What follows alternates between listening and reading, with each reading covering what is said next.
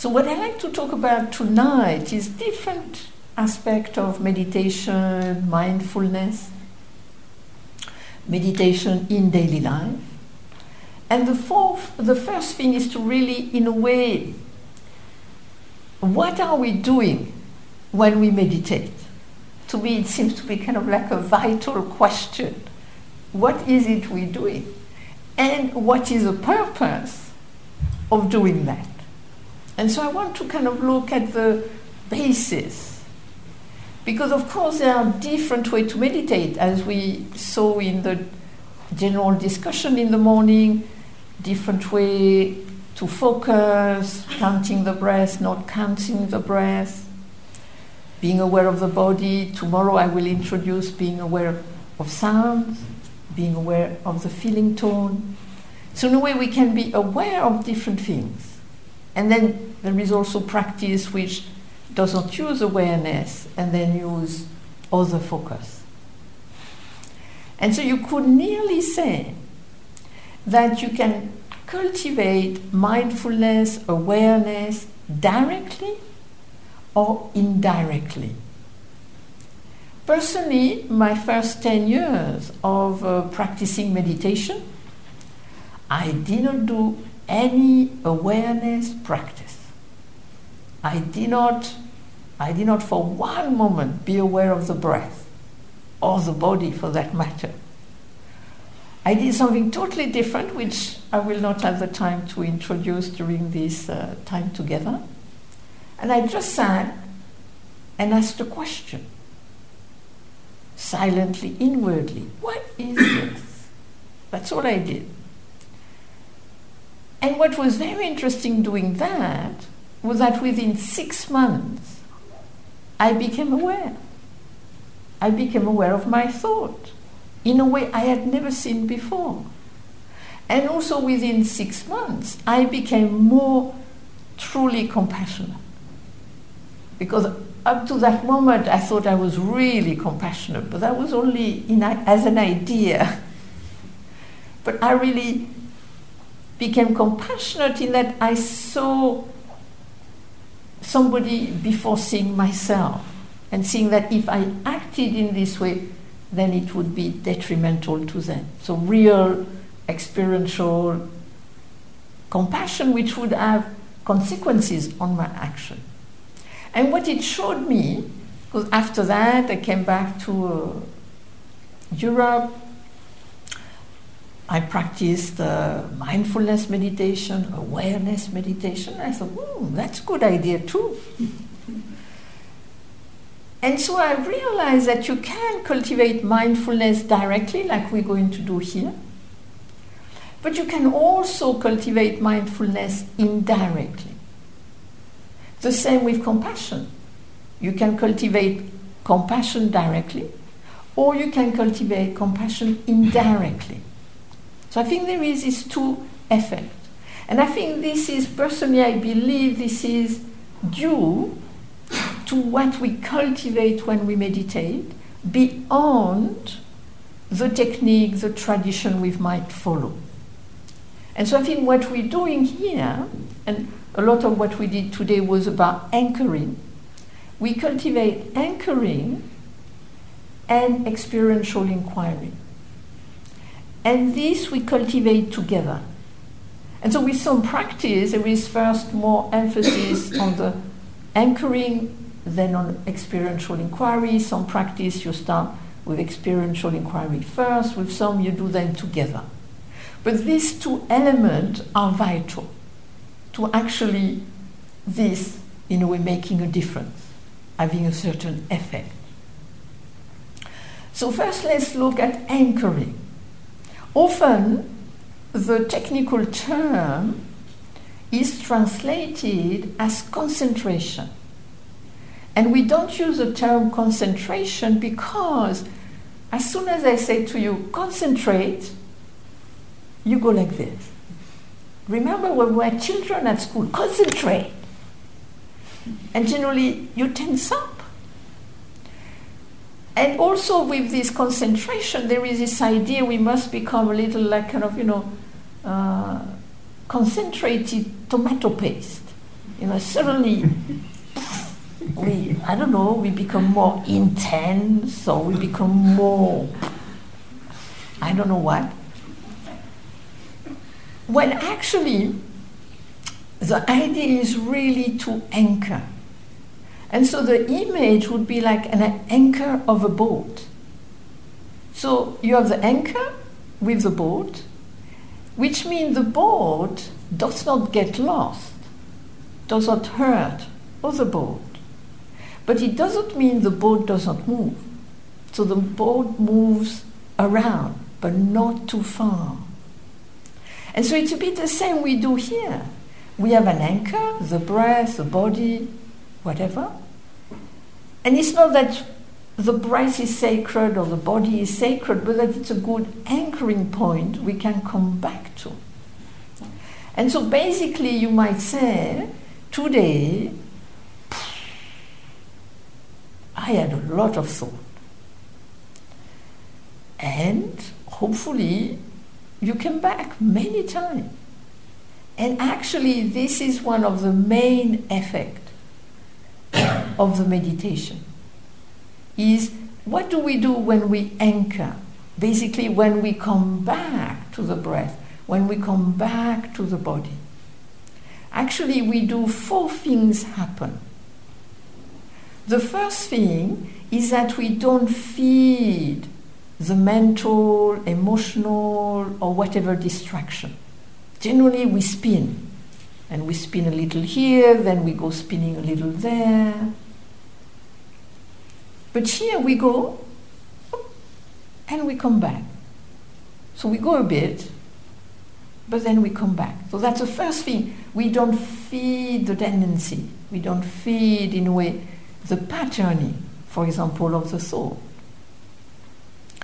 The second thing is that we don't feed the power of that habit.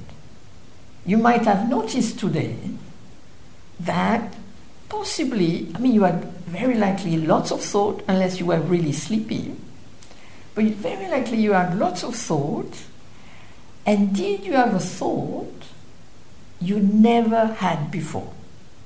Possibly no. Possibly you had those thoughts before. And so, what we it's very important to see that part of the meditation process is actually, and Chris will talk about it later on, just becoming more aware of what is it I think. And then you might notice certain tendency, maybe a little planning, a little daydreaming, a little judging, a little ruminating, etc., etc. And so you can see it's kind of like there is this little mental patterning, which we have a tendency to feed, to repeat. And so, in a way, by returning, we dissolve the power of the habit, but that helps us, third, to come back to the creative functioning. And this is very important to see. Meditation is not about stopping thinking, feeling, sensing, relating. It's actually more about dissolving the habitual nature of this thing and then helping us to bring it back to the creative functioning. So that then, if we want to plan, we do so, but not constantly, repetitively. If we want to imagine, we do so. But again, a little bit, and then we can leave it. There is not this, ah, I cannot stop myself doing it. There is more creativity and more freedom within it. And the fourth thing which happened with the anchor, which is really interesting, is the fact that when you come back to the anchor, that it be the breath, that it be the body, tomorrow the sound, you actually come back to the whole experience. And what you can notice is that when you are somewhere else, often you're not here. I mean, your body is here, but you're not here. Which means, actually, what is interesting with sound is that sound will bring you back. And if you come back to the sound, you come back to everything else. And then what happens is that we generally go into a very narrow part of experience, often emotional, but a lot of the time mental. So we go in, in a way, especially mental, with abstraction the past, the future, ideas, and we're not here. And so when we come back to the anchor, we come back to the anchor and everything else around it. So then we are more in the fullness of the experience with its multi perspectival aspect, which then is going to give us much more data if we have to do anything of any nature, instead of being lost in a small part of what is going on. So, to me, that's what the anchor is about. The anchoring is about. The returning to the anchor is about. These four aspects, not continuing, proliferating, diminishing the power of the habituation, back to the creative functioning, and coming back to a much wider, multi perspectival experience. And within that, also the anchoring, and that's why we started today very much with the breath and the body. I think, in a way, part of this practice and the nourishing Chris was talking about is actually being embodied, but not in a negative way. Because, I mean, some of us have a good relationship with our body, but possibly some of us, we become more aware of the body when we are in pain. Outside of that, we want to forget it. Let's get going, you know. If I have some trouble, and then if I'm fine, I don't think about it. But here, with this really kind of this mindfulness of the body, anchoring in the body, it's actually finding some ground within the body, finding actually to see that the meditation is not just about thinking more clearly or feeling more peaceful. But personally, I think part of the meditation, and that's why there is a sitting, the walking, and trying to bring everything to the working, to the eating, etc., so that it really become embodied. And actually, the body becomes this ground, this place where we can, in a way, take refuge. And I think this is why it can be useful in daily life. I remember one day I was having one of these uh, meeting, you know, business meeting. Buddhist business meeting. They're not better than business meeting. And so I was sitting there, and we're all, you know, talking about different things, organization, and then suddenly I could feel two people in the group going, ooh, like tension rising, ooh. And then I could feel here, ooh. And then seeing that actually if I stayed here, I would become agitated and kind of, you know, what can I do? Nothing can be done. Ooh la la, it's going to be bad. But instead, I went further down in my belly, in my ground. And then there was this kind of larger, more spacious experience of being here, even if this was a little agitated. And then I could access what can I do here? which could be creative and help the situation. How can I, in a way, reduce the tension so that they can listen to each other and we can work in a way which is fruitful? And I was able to do that. So, a way to see that what we've been doing today was very much about that cultivating that ground, cultivating that something that we can kind of, in a way, use as a refuge and also to create a little space. But it doesn't mean that the agitation stops. But we can be with the agitation in a different way. So, very much anchoring in a way, helping us to be calm, to be grounded, and also bringing a little spaciousness. And then there is another aspect, which is experiential inquiry. You can call it also looking deeply. Technically, the term is vipassana, which means looking deeply. But again, with this term, what is interesting, the same with the anchoring term, is you can look at it in terms of cultivation, which is to look deeply, or you can look at it, at it in terms of effect. And often vipassana can be used to be translated as insight. And so, in a way, we have to, to, to be careful here. Because if you have insight meditation, you might think, oh, I must have insight all the time. That's what the meditation is about.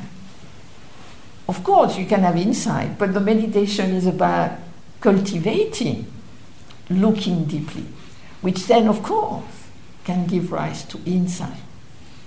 So I think, in a way, to see a little the difference between the cultivation of something and, in a way, the effect of something. And so here the idea of this looking deeply, experiential inquiry which we already mentioned a little bit, is about change.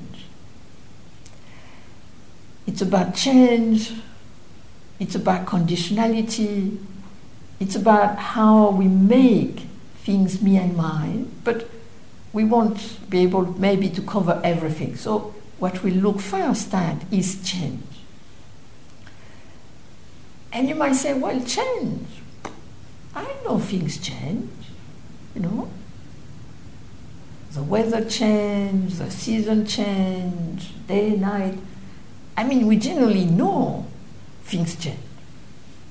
But what we, is interesting, we don't often react as if things change. And I think the reason for that is actually evolutionary. I think it's a generalizing principle. We have to make very quick categories you know, in the old days in the savannah, lions are dangerous. All lions are dangerous, unless apart from dead lions, possibly. So, you know, very quickly, lion, dangerous, I run or I protect myself. So we have this very quick categorizing principle. But then if we, it becomes very automatic, then generally you could nearly say we generalize too much. And how often will we say, it's always like this? It will never change. And when you say that, you're actually saying every second, every minute, every hour, every day, every week, every month, every year. And nothing can last like this. Nothing. But if we say that, it becomes very difficult for us to creatively engage. Because if it's all the time, what can you do? Nothing. But if it's specific, right now, what's going on? What are the conditions? Then you can creatively engage with it. And so, in a way, what we do here during the retreat, because in a way you have more time, you're in the silence, there is more space, then, in a way, often what happens is that we are shocked by change. So, either happily shocked by change or unhappily shocked by change. But I think here on a retreat, what we can have is just look more in a way, you could nearly say the minutiae of change. And so just to notice, oh, my sensation, they change. And actually, they change in two ways. Either they change because they come and go, or either they change if they continue a bit within themselves. So there is two ways we can look at change the fact things come and go, or that if things continue, generally, if you go inside them, generally they change within themselves. And then, if we look at it that way, we can, in a way, address each situation within the condition. Instead of having this overarching, it's always the same, where then it's kind of hard to find a way to creatively engage with it. And I would say one of the, in a way, doing this here is so that we kind of aware of it at a more granular level. This is a word I learned when we went to a scientific conference granularity. And we are like, what that? and then I thought, that's a wonderful word for what we're trying to do, to just see the change, kind of at the granular level. What's going on in the sensation, in the sound, in the feeling tone? which we'll do also tomorrow.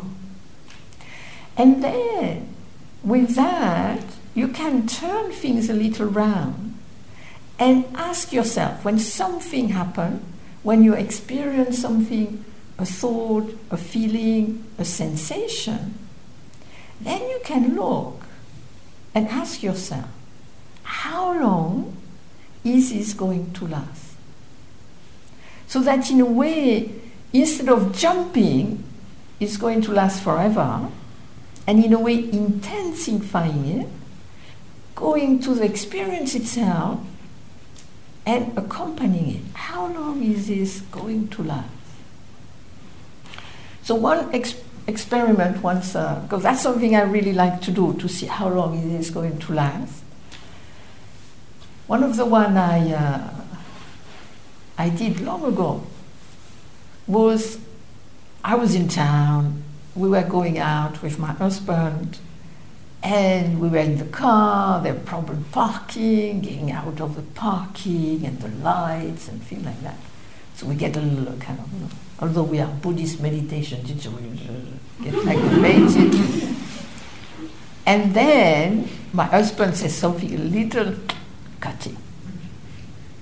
And of course, I could say something cutting too. But I thought, let's see how long this lasts. so instead of kind of saying anything, I don't say anything, and I just go inside the feeling itself. How long does this last? This little unpleasant thing. Actually, it lasted between two lights, two red lights, and then it was really gone. Another time, I was. Uh, in a garden shop. And it was one of the busy time of the year. And sometimes I kind of, I don't know, I don't have a proper, appropriate reaction in France. I don't know why. And then they look at me like I'm stupid, but really I do stupid things like that, you know. Mm-hmm. And that, you know, they speak to me and I'm like, I have no idea what I did or what I have to do. And so that's what happened. And I was not going fast enough or whatever. And so she said something which was a little unpleasant. And then it resolved itself, and then I left. And then I was feeling, uh, and generally you think, I will never go to this garden shop again. but I did not do that. I just thought, how long is this going to last? So, the thing itself lasted an hour. I went back home, I did different things. And then it went. The mm, but then, when I thought about the episode, it came back for another hour. And then, when I brought it up, nothing happened. And that actually can be helpful in terms of gradation. Because often, because of that uh, generalizing principle, we think everything is to the same degree. And so generally we don't notice what is life. We notice little more what is habitual, but what we really notice is intense. But when it's intense, there is not much we can do. We're generally stuck within it. And I think, in a way, what the mindfulness, meditation can help us is to in a way, see more the gradation. That sometimes things are light, and if we don't do anything, they just pass. Let them pass. Just observe them. Oh, oh now they go. And if they go quickly, generally it's fine. Then you have the habitual. That is interesting. You don't experience them all the time, but time to time it comes back. And then there is a question. Am I always like this? Because that's what often people tells me. Oh, it must be underneath, waiting to jump. I don't think so. I don't think it's underneath waiting to jump. Personally, I think it comes because of condition. And I think that's one of the great teaching of the Buddha, conditionality. That things come upon condition. Inner condition, outer condition. And then what the mindfulness can be very useful is one moment I am totally fine, next not. What is different? Uh, of course, we cannot always know condition, but sometimes we can notice, oh yeah, when that person speaks to me that way, or when that person look at me that way, or when I am tired, I have a tendency to act that way or to say that. And then you can creatively engage with the condition.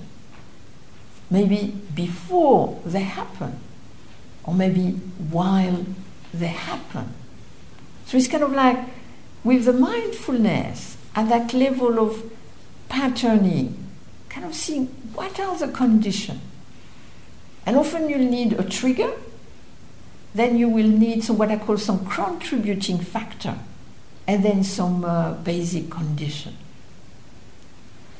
And what is interesting is that the trigger might not always trigger you. The person says the same thing, and it doesn't always trigger you. But if you have not slept well, if you're ill, if you're stressed, that the trigger contributing factor, and then poof, it happened. So, in a way, with the mindfulness, saying, oh, it's light, we can let it pass. It's habitual. How can I creatively engage with this? How can I notice the different condition, trigger, contributing factor? And then there is an intense level. And the intense level, generally people say, but you know, I want to let it go. I feel intensely and it should just disappear. But if it's intense, it's not going to disappear. Very unlikely. Because we have to see that when it's intense, it's a shock to the whole system, body, and mind. And so, in a way, it has to go through the system. And then the question here is more how can I not make it continue longer than it would? This is a question with intensity. How am I making it worse, amplifying it? And how am I just being with it, helping with a little calm, a little anchoring, coming back to it, back to the anchor, so that slowly over time it will dissipate, but over time. And so, what we can do here is not stop it, because we are human and things happen to us.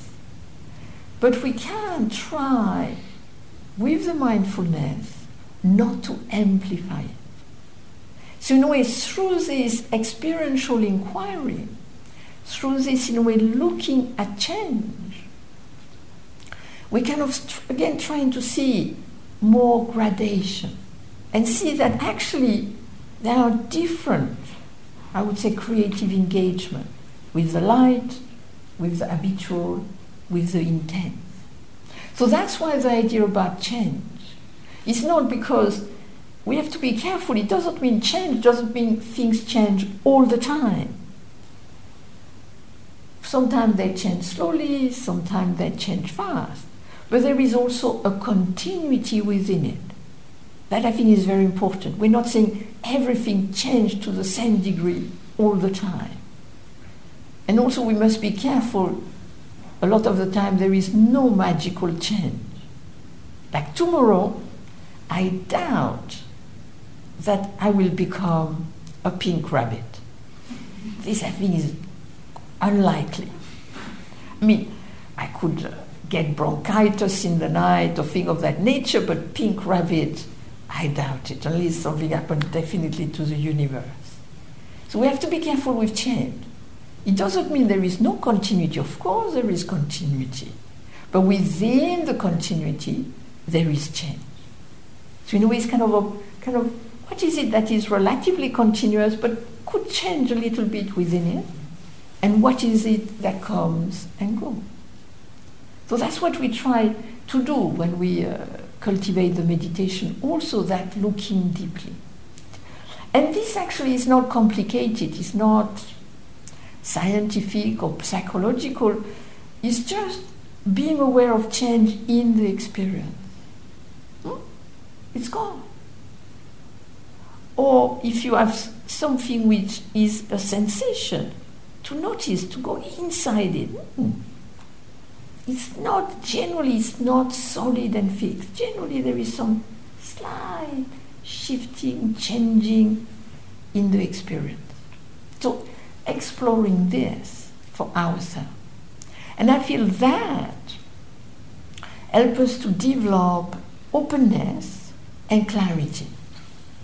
So, in a way, when we practice meditation with the anchoring and the looking deeply, we're combining, in a way, calmness and clarity, stability and openness. And that, in a way, help us to develop, to cultivate mindfulness. And then the thing with mindfulness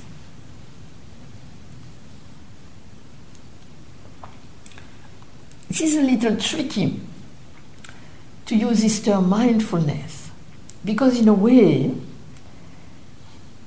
it's what we cultivate, it's the effect of that cultivation, and it's also what we're going to apply. So, actually, mindfulness can describe different things. Mindfulness can describe the fact that we try to be aware in a certain way. But in order to do that, we use mindfulness and then we apply ourselves in a mindful way. So mindfulness has many different contexts. And as I pointed out, and Chris also, that attention, just to see that attention, when we pay attention as in anchoring, that will often, unless you have a very open, spacious anchor, that will have an intensifying effect. And that's why we talk about friendliness, or what we can talk about caring and careful mindfulness. So that there is a little balancing of that intensifying effect when we anchor and pay attention to something, as we mentioned with the breath. Another thing we have to be careful with mindfulness is that it's not about becoming more self conscious than we are. We can be fairly self conscious. And to me, one of the great beauty of the meditation is over time to dissolve a certain aspect of our, I would say, running commentary thought. I feel there is two levels of thought without making it uh, too simplistic. One is what I would call the creative functioning planning, calculating, reflecting, etc. Just the ability the brain has to do different operation in a way. And then on top of that, you have generally often a selfing running commentary this is what I saw the first time I became aware in Korea when I was practicing.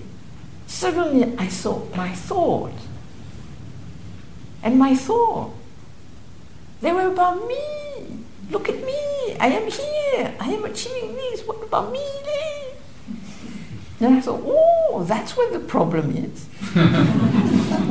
you know, I'm thinking about myself 95% of the time. So maybe I need to kind of, you know, reduce. Not 0%, but at least bring it down to 50%. So then you have space for others.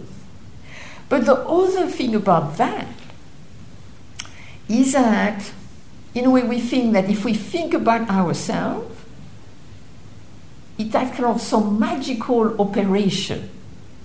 But actually, it's using a lot of electricity and chemical in the brain, which we could use for something else.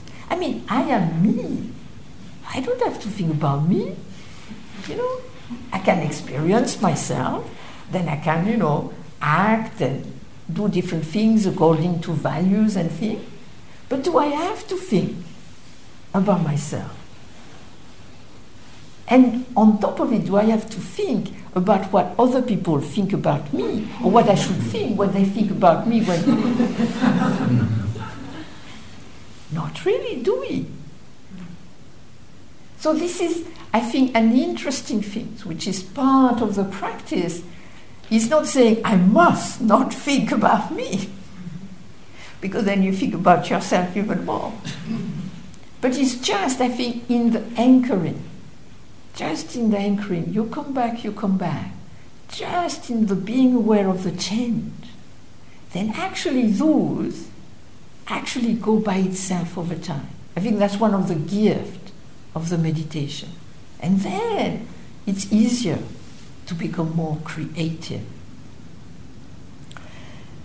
Then to finish, I'd like to just mention um, a little bit to prepare us for tomorrow. So tomorrow we're going to use as an anchor listening, and I'll talk more about how to do that tomorrow. But why I think this anchor is really important, the listening meditation, is in terms of daily life.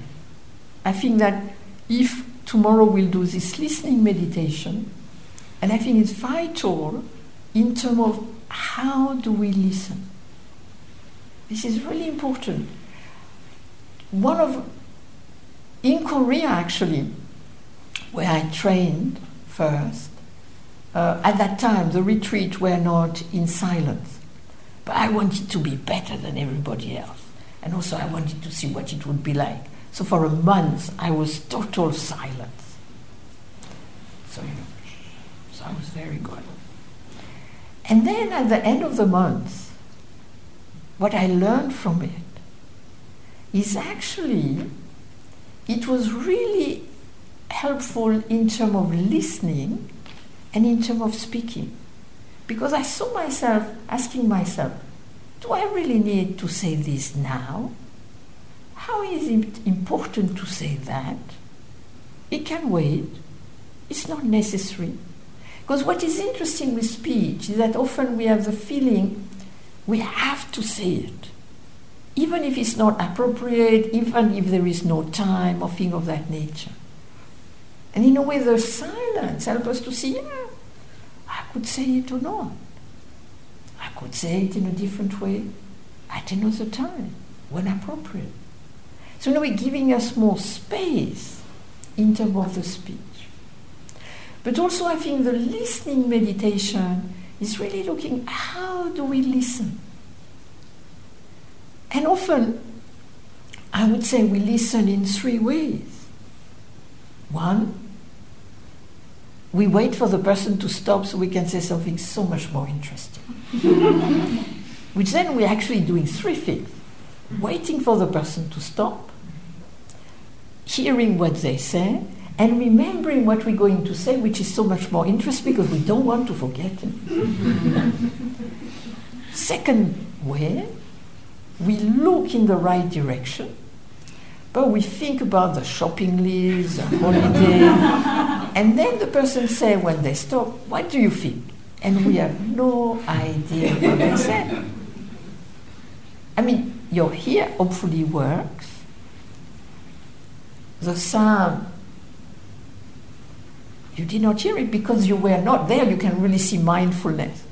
There was no attention, no mindfulness, and actually you did not hear it. That's interesting. And then the third way is that the person speaks and you grasp by what they say and then you amplify, which generally doesn't help the situation.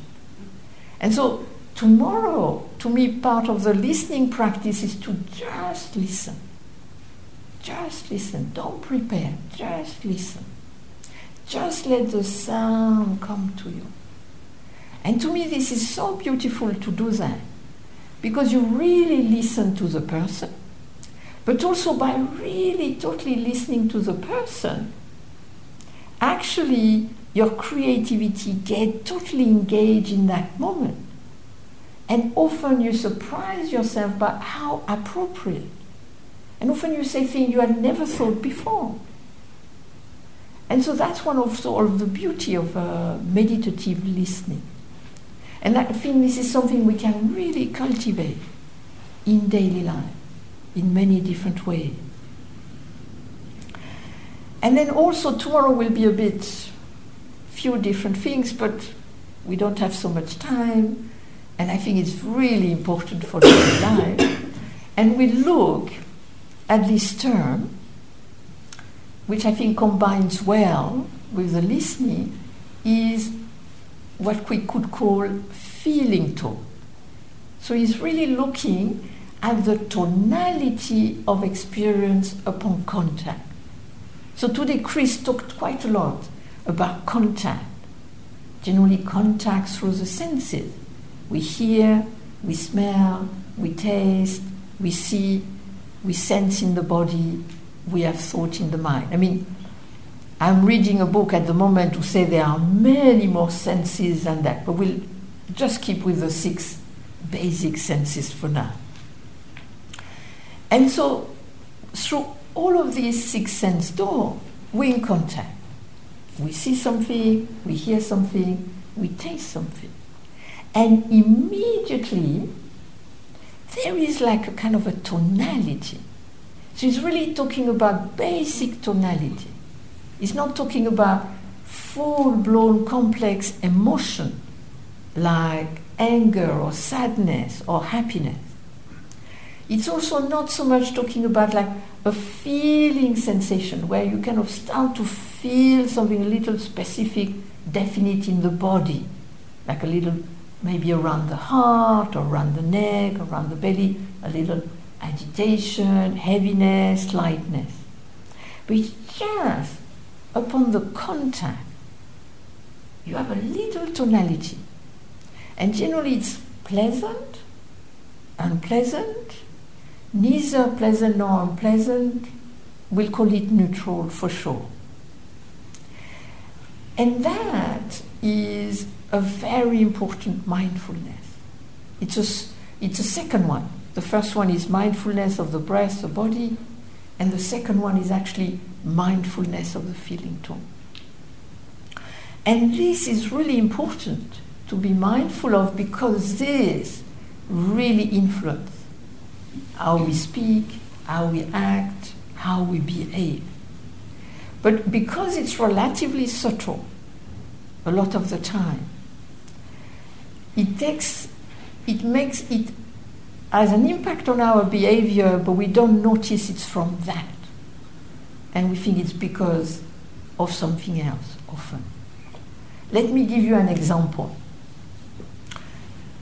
let's say that's what happened to me once. Uh, I had a really good time, and then I misunderstood something, and then suddenly pff, the thing shifted, and then it was not as pleasant anymore. So I went from very pleasant to a bit unpleasant. And then I left it, went to do whatever I had to do. And then two hours later, I was speaking to my husband in an unpleasant way. And he had not done anything. And I thought, hmm, why am I doing this? So then I traced back. And it was as I went upstairs, the feeling from pleasant changed to unpleasant. And then the problem with unpleasant is that it kind of seems to stick, or we stick to it, and then we spread it. So we might have a problem here, and then we spread it over there, which has nothing to do with it. So that's one of the reasons it's relatively important to be aware of the feeling tone. Another thing, and I'll talk a little more about it tomorrow in the instruction, is the fact that you have a whole range of tonality, you could say. So pleasant, you have from 1 to 10. Then you have neutral, that's another story. And then you have unpleasant, minus 1 to minus 10, let's say. But what is interesting is that there is an imbalance. We need to be pleasant, number 5, to think, wow, that's great. So generally there is a whole range, 1 to 5, we generally think this is normal. But anything that's unpleasant, minus 1, no way. So, of course, for evolution purpose, we have much faster reaction to unpleasant. Of course, we have to. But that creates an imbalance because of that. We have very little, in a way, how can we creatively engage with unpleasantness in different gradation? And also because it gives us kind of not much in terms of the pleasant. And so, in a way, with the mindfulness of the feeling tone, then we have a bigger range in terms of the pleasant. And then the idea is how can I creatively engage with the different range of what is unpleasant and not, in a way, immediately amplify it.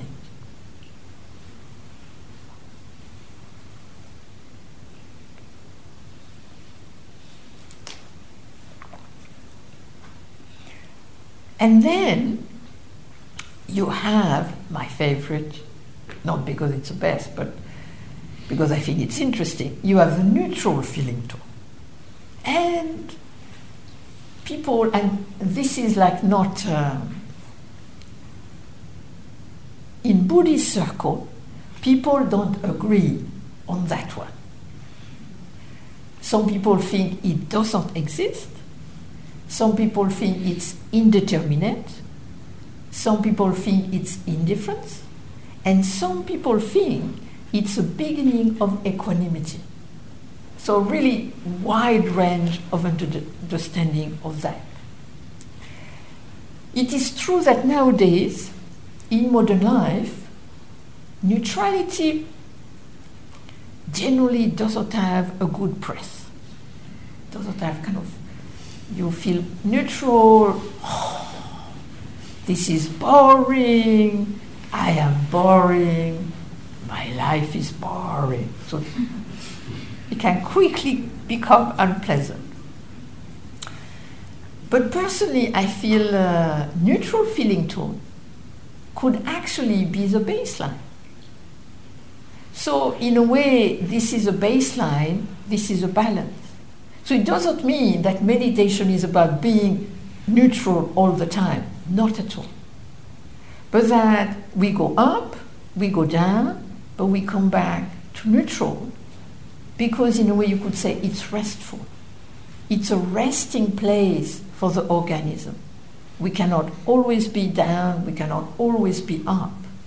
But then the neutral is kind of restful. So that, in a way, also through the mindfulness, we extend the range of neutral. And so when nothing happens, I mean, you could say first, nothing bad is happening.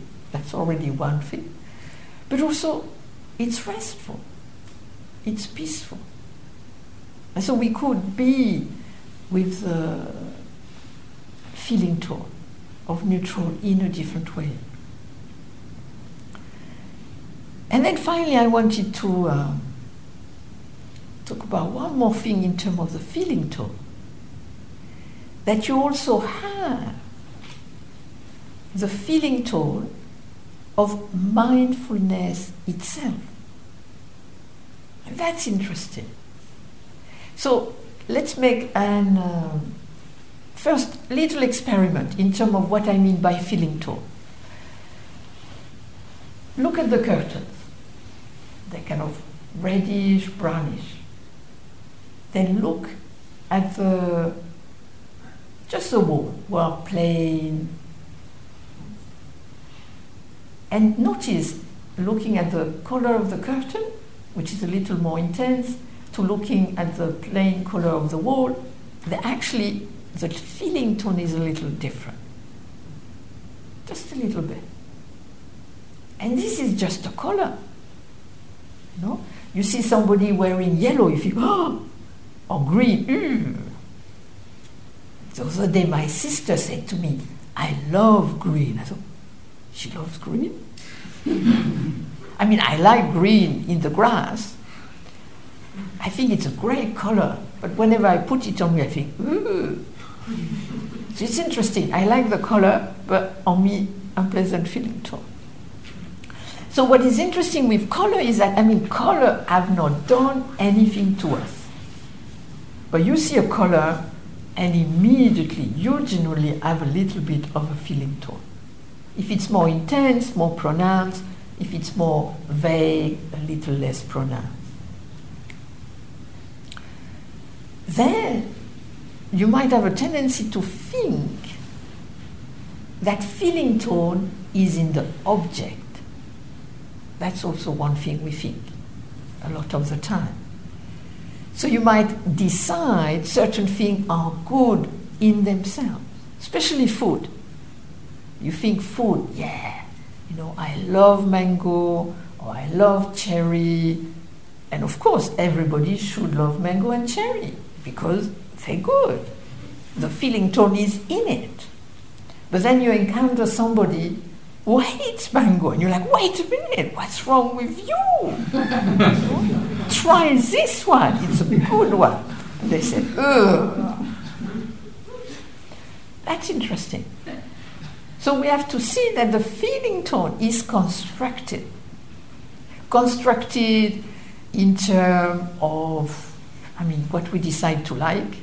You know, I lived in Korea for 10 years and the cake they liked is very different. If you, I gave you a rice cake that they like, you would say, hmm, this is a dessert.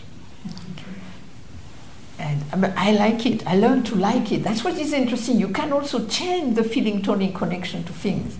So you have, you know, society, culture. You have what happened to you. Very likely your physiology.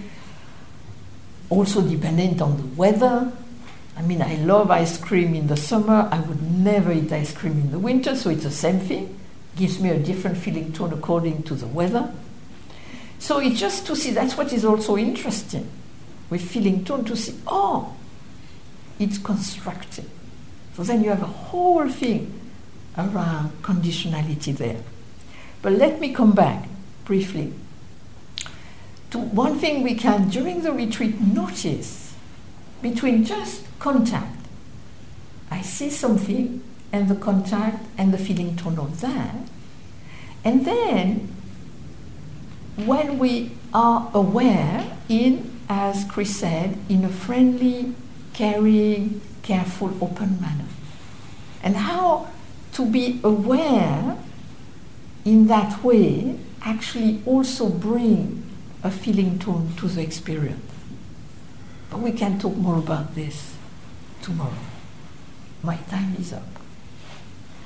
So we just have a little time if you have some comments or some question.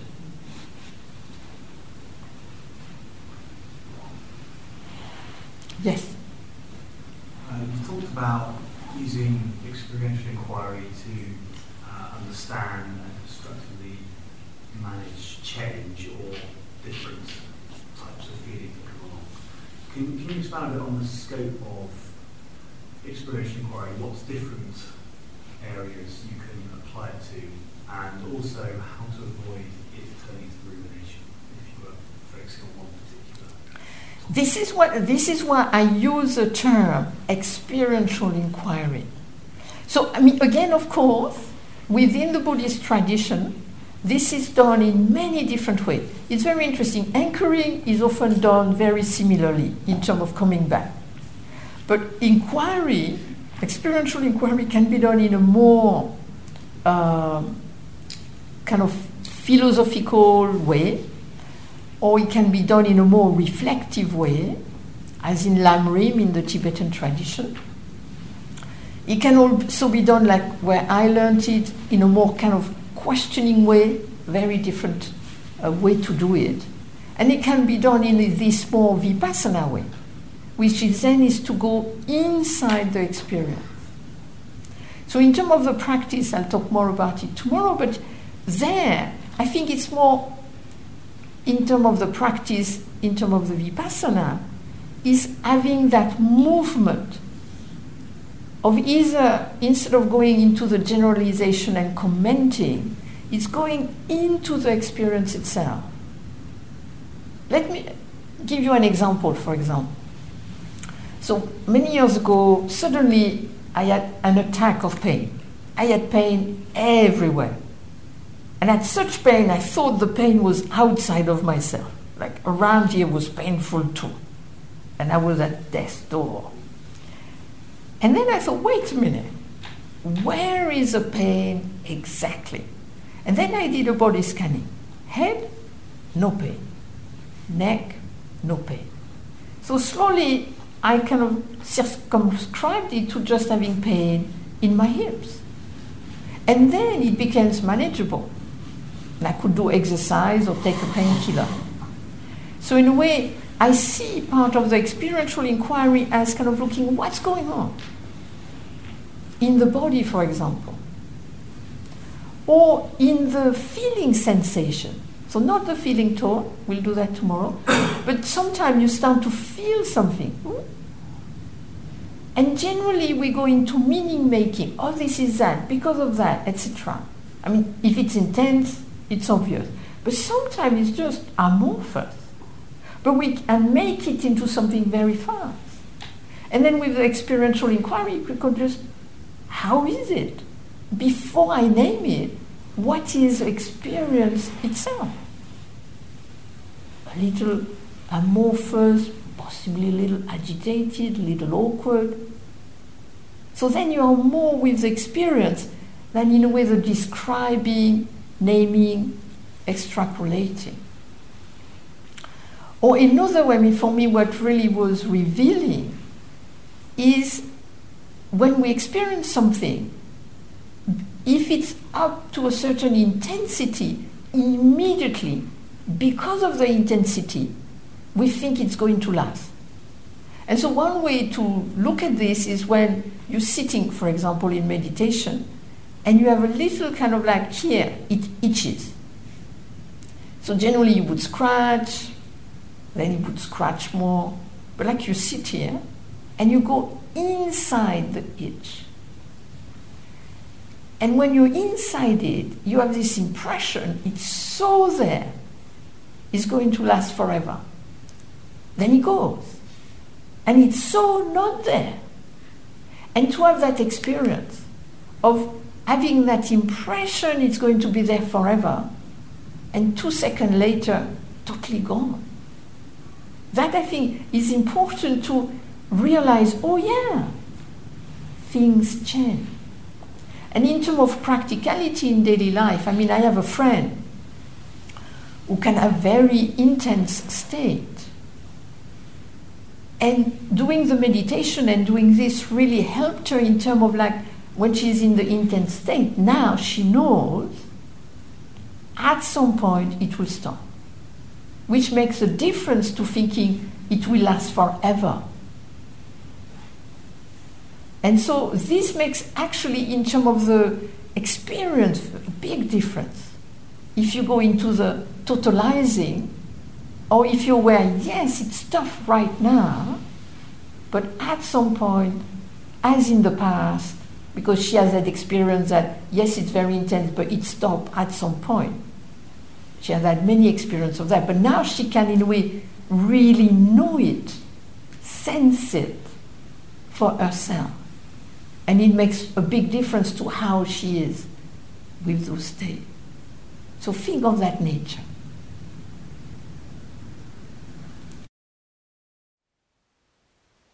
Thank you for listening. To learn how you can support the teachers and Dharma Seed, please visit dharmaseed.org slash donate.